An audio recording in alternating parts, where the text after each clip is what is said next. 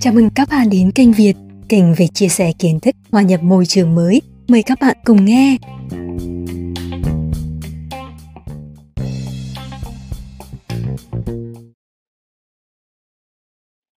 Cùng con đi nhà trẻ ở Pháp Tầm này năm ngoái, tôi đang tất bật chuẩn bị cho con gái đi bộ đội. Đấy cũng là lần đầu tiên con xa rời vòng tay bố mẹ lâu đến vậy. Tận 9 đến 10 tiếng một ngày, vì cho đến tận 9 tháng tuổi, con vẫn ở nhà với bố mẹ. Để bắt đầu với hành trình đi học, con may mắn được nhận vào nhà trẻ công của Pháp. Tôi đã không thể nào diễn tả hết niềm vui của cả nhà khi nhận tin con được một suất vào nhà trẻ từ Ủy ban thành phố. Phải nói là rất may vì ở Pháp, trong khi trẻ đi mẫu giáo là miễn phí và dành cho tất cả các bé từ 3 tuổi trở lên, thì với các bé dưới 3 tuổi, việc được nhận vào nhà trẻ lại khó khăn vô cùng. Như thành phố nơi gia đình tôi sinh sống, mỗi năm có khoảng 800 đến 900 trẻ ra đời, nhưng chỉ có khoảng 200 bé có chỗ trong nhà trẻ. Điều này cũng diễn ra tương tự ở các thành phố khác nơi bạn bè tôi sống. Đặc biệt ở Paris thì tỷ lệ chọn còn cao hơn nhiều. Ở Pháp, ngay từ khi mang bầu 3 tháng, tôi đã phải chuẩn bị hồ sơ để đăng ký một chỗ trong nhà trẻ công với nhà trẻ tư thì cũng cần đăng ký càng sớm càng tốt.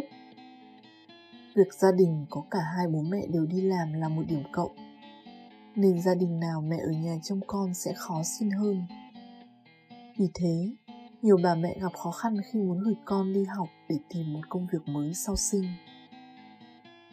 Nếu bạn chịu khó viết một bức thư giải trình hoàn cảnh và động lực cho con đi học, Ủy ban thành phố cũng sẽ xem xét việc đó Đấy là cách mà tôi đã làm để tăng cơ hội cho con gái. Tuy nhiên, nếu con không được nhận vào nhà trẻ mà bố mẹ vẫn muốn gửi con để đi làm, bố mẹ có thể tìm người giữ trẻ. Nhưng ở những thành phố lớn ở Pháp, việc tìm được một người giữ trẻ tốt mà bạn có thể tin tưởng cũng không dễ dàng gì. Sau niềm vui nhận được giấy báo là nỗi lo của một bà mẹ có con lần đầu đi học nhất là khi đó con gái tôi mới 9 tháng tuổi. Việc trẻ đi học ở trường sẽ dẫn đến những thay đổi nhất định về mặt ăn uống và sinh hoạt.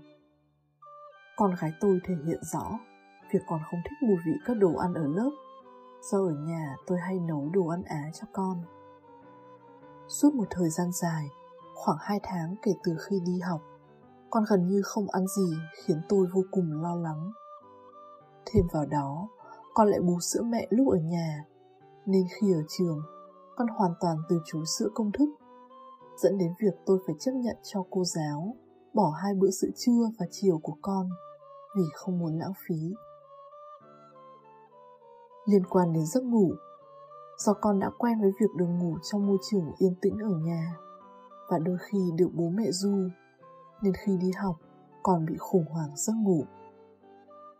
Ở trường, con phải tự ngủ mà ở lớp lại khá ồn ào do mỗi bé ngủ một giờ. Bé thì chơi, bé thì khóc. Ngoài ra, cũng có nhiều yếu tố phân tán như con mải chơi không chịu đi ngủ. Trong suốt 3 tháng đầu đi học, con gần như không ngủ hoặc chỉ ngủ 30 phút mỗi ngày ở trường, khiến giờ ngủ nghỉ của con ở nhà cũng bị ảnh hưởng. Khi nói đến khía cạnh sức khỏe, con cũng thường xuyên bị ốm khi tiếp xúc với môi trường ở lớp học. Trẻ ở giai đoạn từ 0 đến 3 tuổi có hệ miễn dịch còn non nớt và khá nhạy cảm với virus, vi khuẩn, dẫn đến việc con hay bị sốt và phải nghỉ học. Trung bình, một tháng con tôi lại ốm một lần. Vấn đề tôi lo nhất khi cho con gái đi học là về mặt tâm lý, vì đây là lần đầu con rời xa vòng tay gia đình con gái tôi khá nhạy cảm với môi trường mới. Vì thế, trong suốt một tháng đầu đi học, gần như ngày nào con cũng khóc. Có hôm còn khóc cả ngày. Là một người mẹ, tôi xót ruột vô cùng mỗi khi thấy con khóc lúc phải chia tay vào buổi sáng hay con nức nở khi mẹ đến đón mỗi buổi chiều. Thêm vào đó, con cũng đang quen với việc được chăm sóc một mình bởi bố mẹ, thì giờ đây phải chia sẻ điều này với các bạn. Ở trường học, cô giáo sẽ không thể quan tâm chú ý đến một mình con bạn, mà phải dành thời gian cho những trẻ khác. Trung bình, một cô phụ trách 3 đến 4 trẻ. Điều này khiến con đôi lúc thấy tức giận rồi khóc lóc ăn vạ. Đối với vợ chồng tôi, việc lần đầu có con đi học khiến chúng tôi khá bỡ ngỡ và lo lắng khi không biết phải chuẩn bị những gì, xử lý ra sao với những khó khăn con gặp phải ở trường. Lịch trình công việc của hai vợ chồng cũng phải sắp xếp để phù hợp với thời gian đưa đón con. Khi còn bị ốm ở lớp, vợ chồng tôi cũng phải thay nhau nghỉ làm để chăm con, vì bên này không có sự trợ giúp từ ông bà. Trong thời kỳ Covid, trường học của con thi thoảng phải đóng cửa cũng khiến chúng tôi đau đầu vì phải ở nhà trông con và làm việc, khiến mọi thứ bị xáo trộn. Với những khó khăn này, tôi đã chuẩn bị tinh thần từ rất sớm. Nhưng càng gần đến lúc con đi học, tôi càng cảm thấy lo nhiều thứ. Mẹ tôi đã động viên tinh thần cho tôi khá nhiều để có thể chuẩn bị tốt cho hành trình đi học của con. Bà nói, điều gì đến rồi cũng sẽ đến. Để chuẩn bị cho con đi học, về mặt hành chính, có khá nhiều giấy tờ cần phải nộp để làm thủ tục nhập học ở Pháp, như bảng lương, bảng thuế của bố mẹ, bảo hiểm cho trẻ, vân vân. Rồi phải thống nhất với nhà trường về số giờ gửi trẻ theo ngày, số ngày nghỉ phép trong năm để ghi vào hợp đồng. Tiếp đến, liên quan đến đồ dùng cho trẻ đi học, nhà trường cho tôi một danh sách những đồ cần mang đến trường. Vì con gái tôi dưới một tuổi, thức ăn chính vẫn là sữa, nên tôi trao đổi kỹ hơn với các cô giáo của con về loại sữa con sẽ uống ở trường, xem có cần mang thêm sữa cho con không.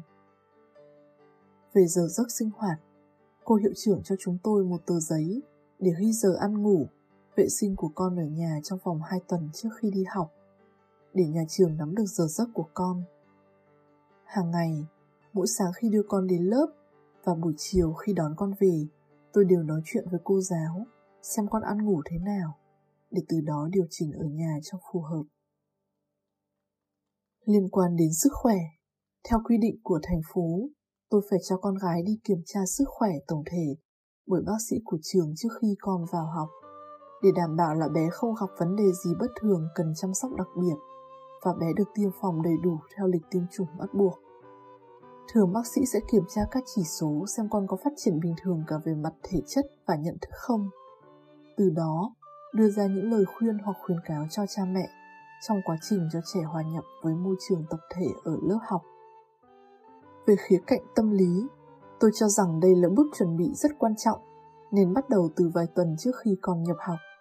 Trong giai đoạn chuẩn bị giấy tờ và đồ dùng cho con, tôi phải đến nhà trẻ để gặp cô hiệu trưởng và cô giáo phụ trách của con vài lần. Mỗi lần đó, tôi đều đưa con gái đi theo để con biết về nơi con sẽ học, làm quen với cô giáo sẽ trông con. Tôi cũng hay nói chuyện với con về trường học để con biết đi học là thế nào, con sẽ gặp những ai và chơi những gì.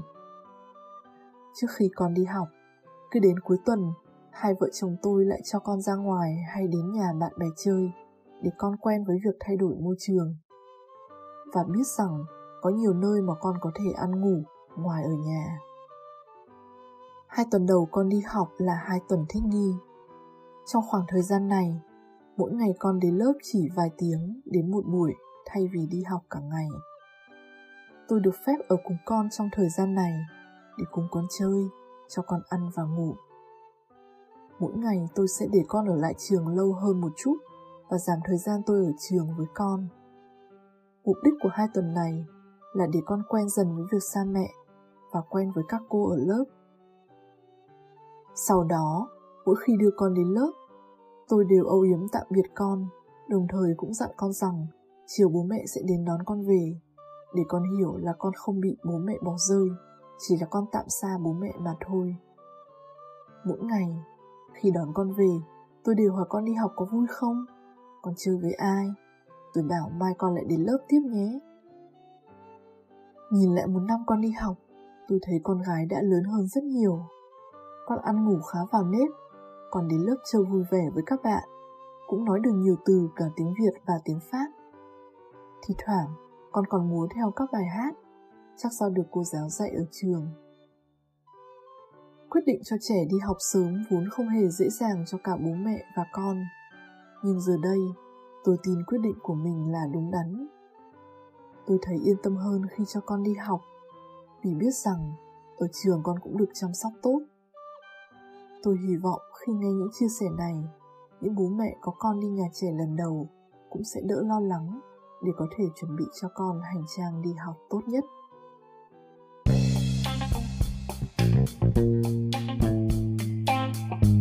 Xin cảm ơn các bạn đã lắng nghe. Hẹn gặp lại các bạn trong các bản phát sóng tiếp theo của kênh Việt. Hãy đăng ký kênh và chia sẻ với người thân, bạn bè của bạn nhé.